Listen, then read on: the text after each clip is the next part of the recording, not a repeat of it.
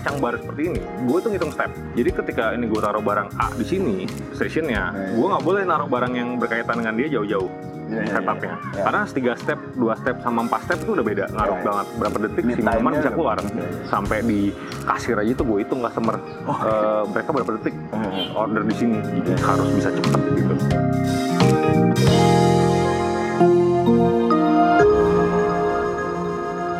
Welcome back to Ngobis, ngobrol bisnis by teman startup. Karena kalau kemarin kita di BSD, sekarang kita geser dikit nih ke Alam Sutra. Jadi di belakang kita nih udah eh, ada satu, nih kak? Coffee shop, cafe atau? Coffee shop. Coffee shop. Kedai kopi baru di Alam Sutra yang mungkin teman-teman yang eh, udah pernah mungkin di cabang lain karena nggak mungkin udah pernah ke sini karena ini belum buka mungkin baru ada di depannya doang dan sekarang kita juga udah bareng sama Kak Krisna Kak, Kak mau dipanggil Kak Kak aja, Oh, Kak biar aja. muda ya. Oke, Kak boleh gak kenalin diri dulu nih, Kak Oke, Kedai? boleh. Nama saya Krisna Susanto, eh, Instagramnya JB Krisna, bisa di follow ya. Oke, oke. Saya di sini sebagai direktur Kopinako. Direktur Kopinako. Ah. Kopinako ini kalau dari gue sendiri nih kak, gue Hmm. pertama kali ke Kopinako itu yang di Bogor. Jadi waktu itu memang itu kan ikonik ya di Hmm, Bogor. itu yang pusat sebenarnya yang pertama ya. Rame Dari banget Jaran. itu. Nah, Sebelumnya thank you juga nih kita udah diperbolehin Iya. main ke sini dan buat ngobrol-ngobrol Ah. hari ini. Nah, dari Kak Krista sendiri nih kak, Kopinako ini awalnya di tahun 2019 tuh di bulan apa? sih? eh, 2018. 18. Kita di bulan Maret 2018 itu pertama kali yang di Pajajaran Indah 5 berdiri si Kopi Nako yang pertama kali itu Oke. bareng sama Warung Nako. Jadi pertama kalinya tuh konsepnya sebenarnya kita ngangkat si Warung Nako karena Hmm. kan itu generasi X tuh biasa dulu kan kalau makan eh, warteg itu di, di kalangan kita sangat-sangat populer. Yap. Jadi kita ngangkat si warteg itu dengan ada silver eh, atau dibilangnya bahasa Indonesia kaca nako, ribuan kaca nako kita pasang, kita angkat konsep eh, war- wartegnya dengan dengan warung tunjuk touchscreen-nya. Mhm. Kemudian kita kemas, kita tweak sedikit jadi lebih modern dan lebih bersih, Hmm. lebih friendly untuk eh, family, untuk eh, semua kalangan lah. Ya. Nah itu si Kopi Nako pertama kali berdiri untuk nemenin si warung Nako dan si Nako itu jadi abreviasi nasi dan kopi. Oke, Ah, oke, gitu. Jadi tapi seiring waktu ternyata kopi ini uh, demand-nya sangat tinggi. Customer kita juga lebih prefer nongkrong dengan kopi gitu. Oh. Jadi ya ini model bisnis yang akhirnya kita kembangin. Karena karena mungkin nggak bisa dipungkiri juga ya kak kalau maksudnya kita warga Indonesia pengen sekalian keluar pengen makan nasi pengen ya. kopi iya nasi belum makan gitu. nasi belum kenyang. Benar. Benar. Jadi setelah melakukan uh, dan ngalamin sendiri, ya kopi itu tidak bisa berdiri sendiri. Minimal harus ada cemilan ya, makanan. Mhm. Karena orang untuk nongkrong hanya untuk minuman ya agak kurang dan secara user experience juga mereka jarang untuk pesen gelas kedua, gelas ketiga, gelas Ya, empat. benar. Kecuali ada makanan. Ya, ya, benar, nah itu. Jadi emang harus ada makanan sih. mungkin belajar dari behaviornya kali ya Iya, customer behavior lah. mungkin kalau yang ngopi doang kalau mungkin buat teman-teman yang rokok Hmm. mungkin bisa kali ya Iya. ngerokok ngopi ngerokok Nah, Tapi masalah kalau- rokok juga gitu. Jadi dulu sebelum pandemi jauh nih ya, kita udah bikin setup yang emang nongkrong di outdoor dan uh, smoking di ruang AC. Ya, ya. Ruangan semi outdoor, semi indoor ya tanpa AC itu orang juga bisa ngerokok di lantai duanya. Hmm. Nah itu udah mulai duluan tuh kita. Ya, ya. Sementara orang kan berlomba-lomba uh, ngasih kenyamanan ke customer AC. Iya, iya, ya kan? iya. Gitu. Nah kita kebalikannya. Nah ternyata pas si pandemi datang ini model bisnis kita sangat-sangat cocok nih. Benar. Secara layout orang nyarinya kopi itu pasti ngerokok. Kita Iya, iya. bikin satu tempat yang emang full AC itu kurang laku karena nggak bisa ngerokok. Oh, nah, oke, iya, iya, mau iya. anak muda, mau yang bapak-bapak atau yang perokok lah, itu Mhm. biasanya emang harus nyari sedikit outdoor buat ngopi sama ngerokok. benar-benar Nah kita di Depok juga, kok nggak salah cabang keempat kita ya, Cabang itu di. Depok tuh lumayan paling besar waktu dulu tuh 2200 meter. Nah itu kita bikin ruangan AC juga agak gede. Kan lahannya besar nih, Hmm. jadi outdoornya udah gede.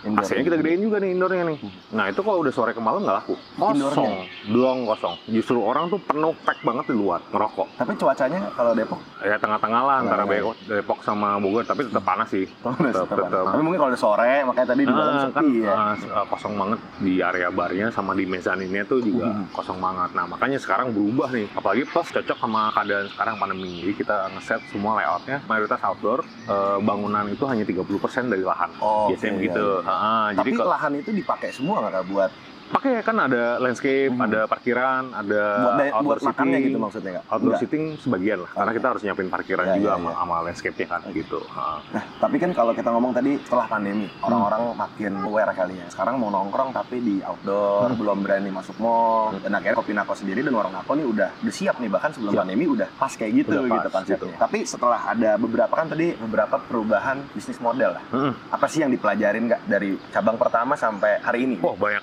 banyak banget mulai dari segi antrian customer, Mhm. customer maunya minumnya seperti apa, itu juga menu juga switch mengalami perubahan dari yang dari milk base sampai yang buah-buahan sama seri jamu-jamuan yang lebih sehat, kemudian yang non milk base nya lebih diperbanyakin lah. Terus kopi juga kita rubah dari yang pure espresso base kita rubah jadi cold brew base sekarang Uh, variasinya banyak. Kemudian mulai dari cara mereka duduk yang mana yang seperti apa, kemudian datangnya sama siapa aja, Mhm. yang kapal keluarga itu jam-jamnya udah beda-beda tuh dari pagi siang ke sore sama sore ke malam tuh udah crowdnya udah beda Oke. weekend aja udah berubah gitu jadi kita tiap ini menyesuaikan keadaannya bisa untuk semua kalangan dan semua umur lah Tapi memang beda-beda ya kayak. Maksudnya eh, kan kita kita di kampus kita belajar lah behavior orang kalau yang datangnya couple tuh gimana, Hmm. yang sama keluarga gimana, pesennya apa? Itu semua memang bener adanya beda, gitu. beda banget. Jadi Bedanya. kalau saya sih ngalamin gini kalau ketika udah kedatangan uh, gamers itu yang pesanan mereka akan mandek biasanya cuma Iya, pesen satu atau dua maksimal mereka main game. Apalagi kalau udah ramean tuh udah teriak-teriak kaki udah diangkat udah rokok ke mana-mana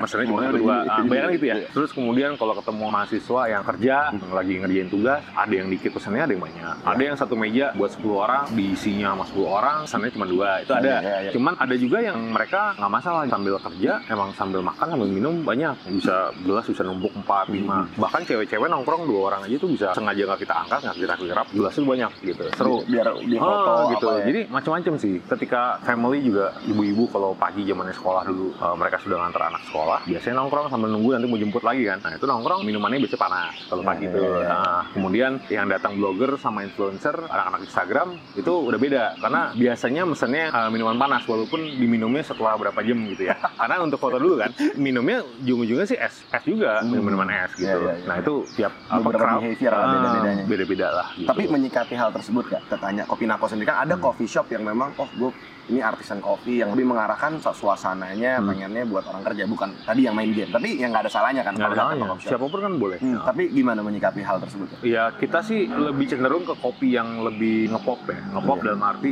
semua orang bisa terima. Mhm. Kopinya nggak terlalu spesifik idealis, nggak terlalu yang wah ini kopinya gua rasa nanas Mhm. atau rasa teh nih Ya, gitu ya, nggak nggak gitu lah. Maksudnya kopi gua gua racik sebalance mungkin dan bisa diterima orang yang tidak minum kopi dan peminum kopi. Uh, sekalipun tuh bisa. Jadi satu dari produk itu. Kedua dari desain layout bangunan juga kita kita akomodir supaya semua pihak dari anak kecil sampai yang tua tuh bisa nikmatin nongkrong. Mhm. Tapi emang nggak spesifik uh, karena emang kopi nako rame biasanya ya. Jadi Hmm. kalau untuk mau yang nyari sepi baca buku itu biasanya nggak ke situ. Mhm. Nah, Ya, biasanya ya, ke coffee shop yang lebih slow bar lah. Ya, kalau ya. kita kan bukan slow bar, lebih lebih pack gitu. Jadi emang untuk anak-anak muda yang cari teman baru, cari gebetan baru itu Hmm. biasanya nongkrong semua tuh Ya, ya, kopi ya. nako tuh Ya, ya. gitu. Jadi karena ada kesempatan untuk ketemu orang baru Ya, kan. Gitu. Ya jadi basically uh, market kita lebih banyak ke uh, umur 18 sampai 34. 1834 ya. Ah, pemirsa 34 tuh bener-bener anak muda, mungkin generasinya masih milenial lebih ya masuknya. Y sama Z kali ya. Ah, Lagi lucu-lucunya ya bukan Pak.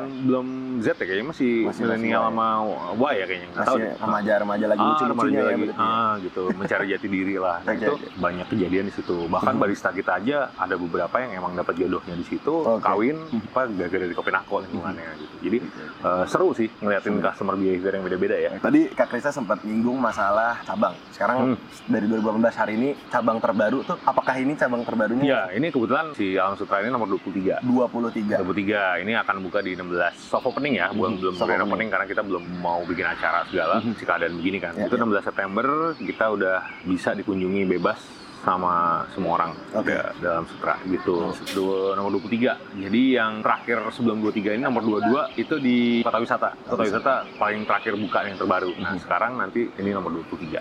Dalam waktu 3 Tiga tahun. tahun. Jalan 23 keempat lah ya. Jalan 4 tahun, Kemarin baru 23 tahun cabang ya.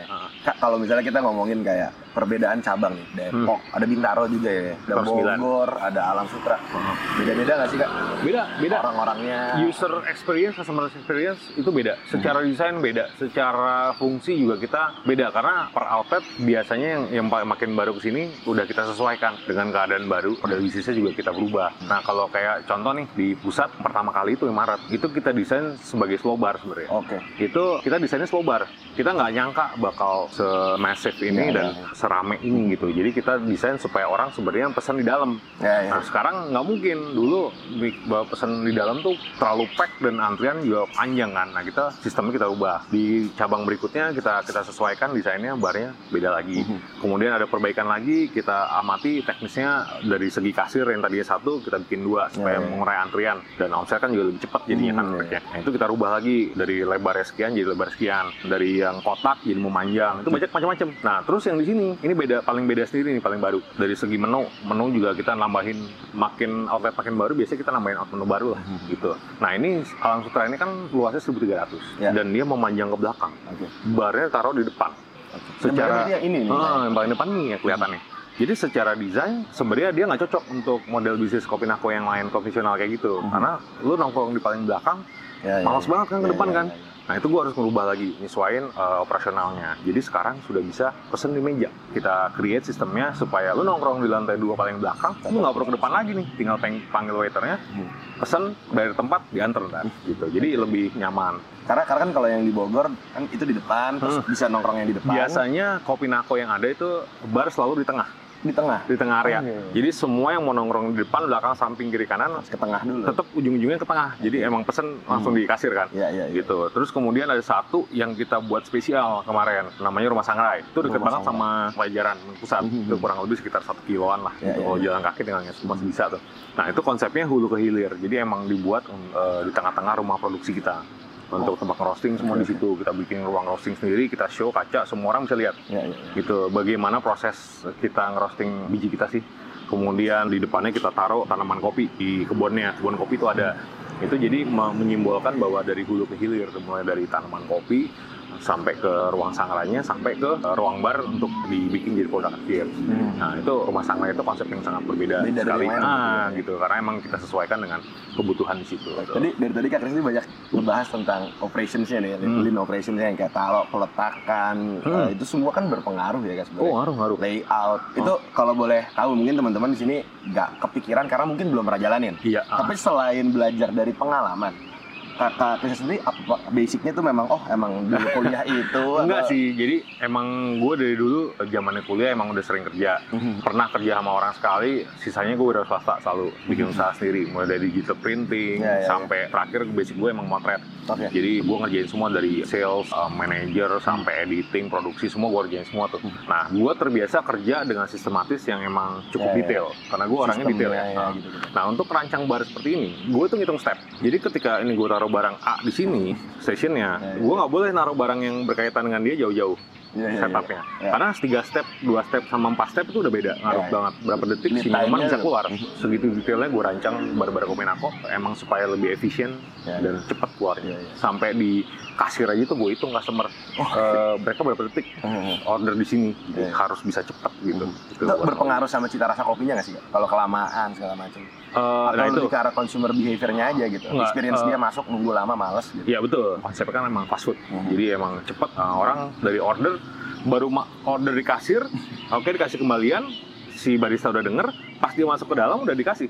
Ya, ya, ya. Saking cepetnya segitu segitu cepetnya. Karena gua uh, mewajibkan anak-anak gua udah ada target satu menit lo harus keluar segini sekian produk gitu. Dari segi kualitas juga harus ngaruh, si susunya nggak boleh kelamaan di luar setelah keluar dari chiller gitu. Kalau rotasi beans juga udah naruh di whopper nggak boleh lebih dari sehari. Oke. Harus rotasinya harus cepet gitu. Emang ngaruh ke kualitas sama penyajian freshnya itu lah. Nah, dari itu kita udah banyak ngomongin tentang operationnya nih. Hmm. Salah satunya juga nih kita ngelihat banyak juga kopi-kopi lain lah ya. Industri kopi ini Indonesia kan lagi hype banget banget nih sekarang. Ada kopi-kopi yang sistemnya isi funding, Hmm. dia fundraising akhirnya bet buka banyak. Hmm. Ada yang memang mau tetap jadi artisan kopi. Hmm. Kalau kopi Nako sendiri tuh apa sih strategi yang dipakai kan? Jadi kita awalnya emang berjuang sendiri lah. Karena kita emang udah grupnya udah jalan di F&B Iya, kan iya. ya. Berjuang sendiri, tapi kita sadar nih Bogor itu cuman sekian kecilnya dari Pulau Jawa Iya, lah. iya, iya. Apalagi kan dibandingin Jakarta. Iya. Seberapa hebat sih kita bisa secepat apa sih? Nah Iya, kita iya. butuh bantuan orang lain nih. Jadi awalnya di 2020 tuh kita buka sistem kemitraan. Oke, 2020. Ah, itu juga sambil belajar tuh. Pertama kali kita menciptakan kemitraan jangan sampai merugikan orang karena kita ngerasain bahwa teman-teman yang buka franchise tuh dari masternya Ya, ya. kurang bagus kan juga jadi rugi kesian kan ya. Ya, ya. Jadi kita pikirin sistemnya sampai sekarang tuh, oh enak banget jadi mitra kita deh, bahan baku dianterin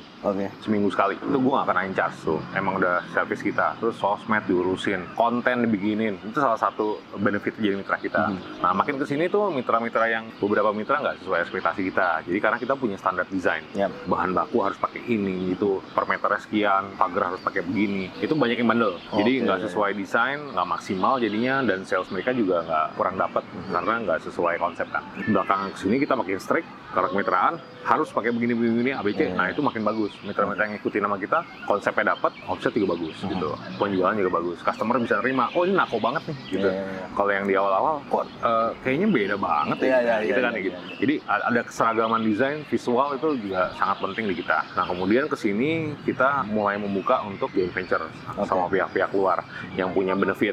Ya misalnya mereka punya lahan bagus nih, oke kita kerja sama ya. bareng sama mereka gitu.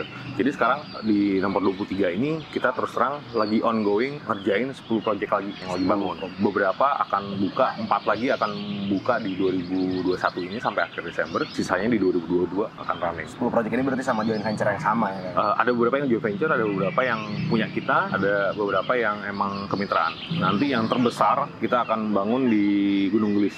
Gunung Lis. Itu 5.000 meter persegi. 5000 meter. 5.000 meter, seatingnya bisa sampai 1.000. Kemudian di depannya gunung, kirinya gunung, belakangnya gunung, Iya. kanannya sawah. Kayak panturnya OVJ tadi kan di depan Apa gunung, belakang Nah, gunung. Saya Tapi bener, tapi bener, segitu ya? kita dapat tiga sisi gunung, eh, emang gunung-gunung beda-beda. Gue nggak tahu namanya apa aja. Kalau gue orang Bogor, Eh, pokoknya ada tiga gunung lah. Iya. Lu ngeliat ke mana-mana gunung, tengah-tengahnya kebun jati, eh, pohon jati semua, sebelah kanannya sawah. Itu udah udah mulai bikin. Udah lagi bangun. Ini mestinya ready Februari karena lagi Februari. ppkm kemarin juga kita ada tersendat beberapa project kita tersendat. Jadi mau nggak mau harus pada mundur semua. Bekasi kita lagi bangun tiga. Semarekonnya lagi ongoing, Semarekon Bekasi itu di CBD-nya yang ada daerah Danau tuh. Terus di Kota Bintang lagi progres, Galaksi juga lagi progres. Tapi tapi untuk membuat cabang yang joint venture ada cabang yang franchise dan sebagainya. Pusing apa sih bikin SOP yang berbeda-beda itu kan? Apalagi Eh, diterapkan ke mereka Kalau SOP mah enggak, jadi mungkin lebih ke model bisnis ya. Hmm, jadi kayak benefitnya mereka apa, kewajiban dan haknya seperti apa, cara mainnya bagaimana itu kan tiap partner beda-beda gitu. Karena disesuaikan dengan keadaannya. Cuman kalau masalah SOP kayak operator semua dipegang sama grup kita, kan Oke, grup ya. semua. Jadi itu nggak ada masalah. Buat SOP kita udah ya. ada semua, dari distribusi bahan semua udah Ya. udah udah ada sistemnya semua Hmm. gitu. Terus ke masalah akunting, manajemen, legalnya, sosmed semua udah kita pegang semua. Itu jadi Sekalian aman gitu gitu. ya. Ah, jadi yang lebih membedakan masalah model bisnisnya aja sih. ada Wah, nih ya kita ngopi dulu. Ngopi dulu, udah Thank you Mas Ervin. ya. Makasih ya Mas ya. Nih jangan lupa nih, setiap beli kopi Nako harus di shake dulu dan dibalik, Oh, bukan gini nih. Gini, Oh, ini gini. gitu. Jadi gula arennya biar bisa nyatu sama flavor kopinya dalam. Tapi emang gue jadi kayak peres nih. Cuman emang kopi nako menurut gue lebih emang enak. Beda gitu menurut gue. Nah itu emang gue sangat-sangat concern dengan taste. Iya iya iya. Karena gue develop juga sendiri sama tim gue, gue nggak mau ala kadarnya yang penting gue bisa jualan Ya, ada ya, menu ya. lah gitu, Ah. manis doang gitu nggak. Gue gue pengennya semua balance. Dulu gue bikin kopi nako ini eh, ngeracik beansnya sama arennya. Semua gula aren tuh gue tes di Bogor dari pasar sampai swalayan tuh udah kita cobain semua. Ada yang cocok tapi nggak bisa supply panjang. Iya iya iya. Akhirnya kita nemu di tempat lain. Untuk kopi juga kita developnya dulu karena teman-teman gue kan agak-agak kolot, Ya, ya, tua-tua ya, ya. semua ya.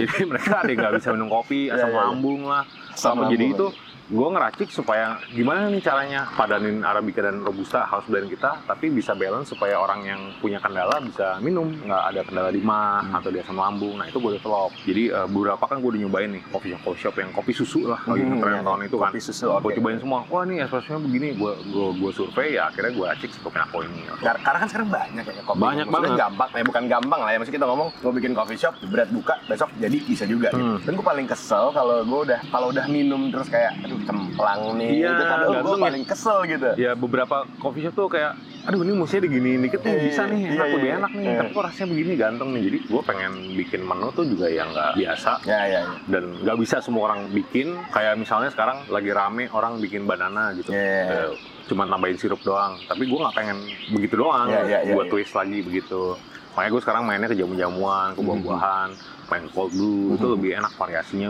pengembangannya banyak banget mungkin kalau dari gue gue melihatnya kayak ada passion yang passionate yang ditaruh gitu Hmm. selain kayak oh bikin bisnis bikin kopi ya udah bikin aja gitu. Hmm. kayak tadi banana lagi zaman ya udah bikin aja banana Hmm. dapat omset ya udah tapi gue ngeliatnya Kak Krisna dan tim ya memang ketika mendevelop suatu produk ya nggak mau ngasal gitu betul put passion put Ya.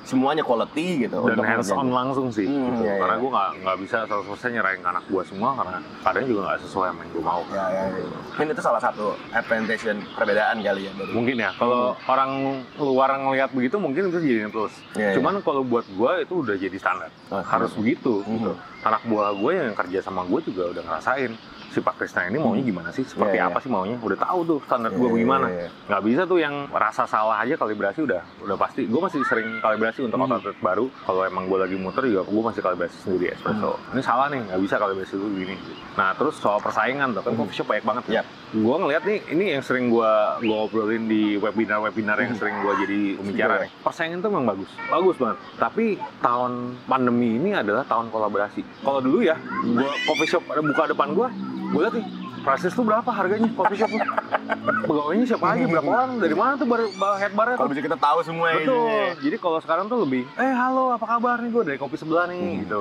Ya, Nah, ya, ya. Kayak kemarin gue juga udah muter nih ke tetangga-tetangga, sowan semua, minta Hmm. izin bahwa ini anak baru nih kita mau buka. Nanti uh, gue undang-undangin semua, gue minta izin soal parkiran. Hmm. Jadi ada ada etikat baik Ya, lah. Terus ya. kemudian nanti juga sesama coffee shop bukan artinya lu saingan, tapi satu kan lu bisa supply biji kopi Hmm. yang emang roaster dan bukan roaster. Hmm. Kemudian kalau nggak saling tukar pikiran soal uh, manajemen, ya. ya, ngobrol. Jadi gue di komunitas kopi Bogor juga begitu Mhm. ngobrol sama teman-teman kopi bukan malah jadi saingan malah ngasih Hmm. tahu insight Mhm. eh gila ini gue kemarin jual beginian aku loh nah dia adain rata ya, gitu salah gitu dia cari resep sendiri Oh kan marketnya mbak gede kok ya kak, yang ngomongin Indonesia. Maksudnya nggak perlu takut dengan kompetisi. Oh, nggak perlu takut. Gede kok marketnya. betul sama kayak gini deh di daerah Senen kan percetakan semua satu jalan Iya. kan mereka nggak ada yang takut ya kan Karena banyak. Padahal sama-sama cetak ya. semua kan nilai plusnya mungkin ada satu dua yang emang beda lah tapi Eh, basically semua percetakan lu Hmm. orang orang baru datang ke situ lu bingung mau ke mana Iya. gitu jadi sebenarnya nggak usah takut lah Iya. maksudnya kalau emang orang udah rezeki lu udah diatur Mhm. kalau emang customer suka sama tempat lu dia akan datang balik kok Iya, iya. kecuali emang tempat lu nggak sesuai sama mereka mereka akan cari tempat baru gitu kan karena ya di era sekarang kalau misalnya kayak saya Kak Kris tadi bilang oh datang nih baru kopi nako Ah. terus karena masalah kecil-kecil ya, ya masalah parkir Iya. diributin Iya, itu oh ini teknis kok lah. sombong amat nih orang datang-datang gitu. sekarang kan di depan nih ada homebrew Mhm. coffee shop juga ini kita baru ada dua di situ baru ada coffee shop Iya. kecil tuh Iya, Tomo baru. kopi Hmm. gua nanti di sebelah gua tiba-tiba ada coffee shop eh, gak apa-apa gua seneng Mhm. jadi sekarang jadi kawasan orang Iya, nyari iya. kopi akan ke sini Iya, gitu iya, iya. dan ini rindang banyak pohon enak. Nah, itu gua malah suka Dan jadi bukan artinya aduh bikin kopi lagi nih ah brengsek nih gitu nggak nggak gitu gua mau Zaman malah dulu gitu ya, zaman zaman dulu gitu ya. tapi sekarang nih eranya pandemi adalah era era saling support dan Hmm. saling naikin lah Iya, gitu iya, iya. itu yang gua pantau dari teman-teman yang bisa berbisnis secara positif ya kayak gitu dan bertahan di era kayak gini selama ya. positif ya harus kayak gitu ya, Nah, ya. selama selama orang pelaku bisnis juga positif kita bisa maju bareng-bareng kok Mhm. betul Kak, kita udah ngomongin operational Ah. tadi semua. Kita ngomongin let's say marketing di Hmm. era digital yang lagi ya semua orang jualan kopi, semua orang menggunakan Instagram, semua orang kayak ya mau didengar lah Ah. apa sih strategi yang dilakukan Kopi Nako nih buat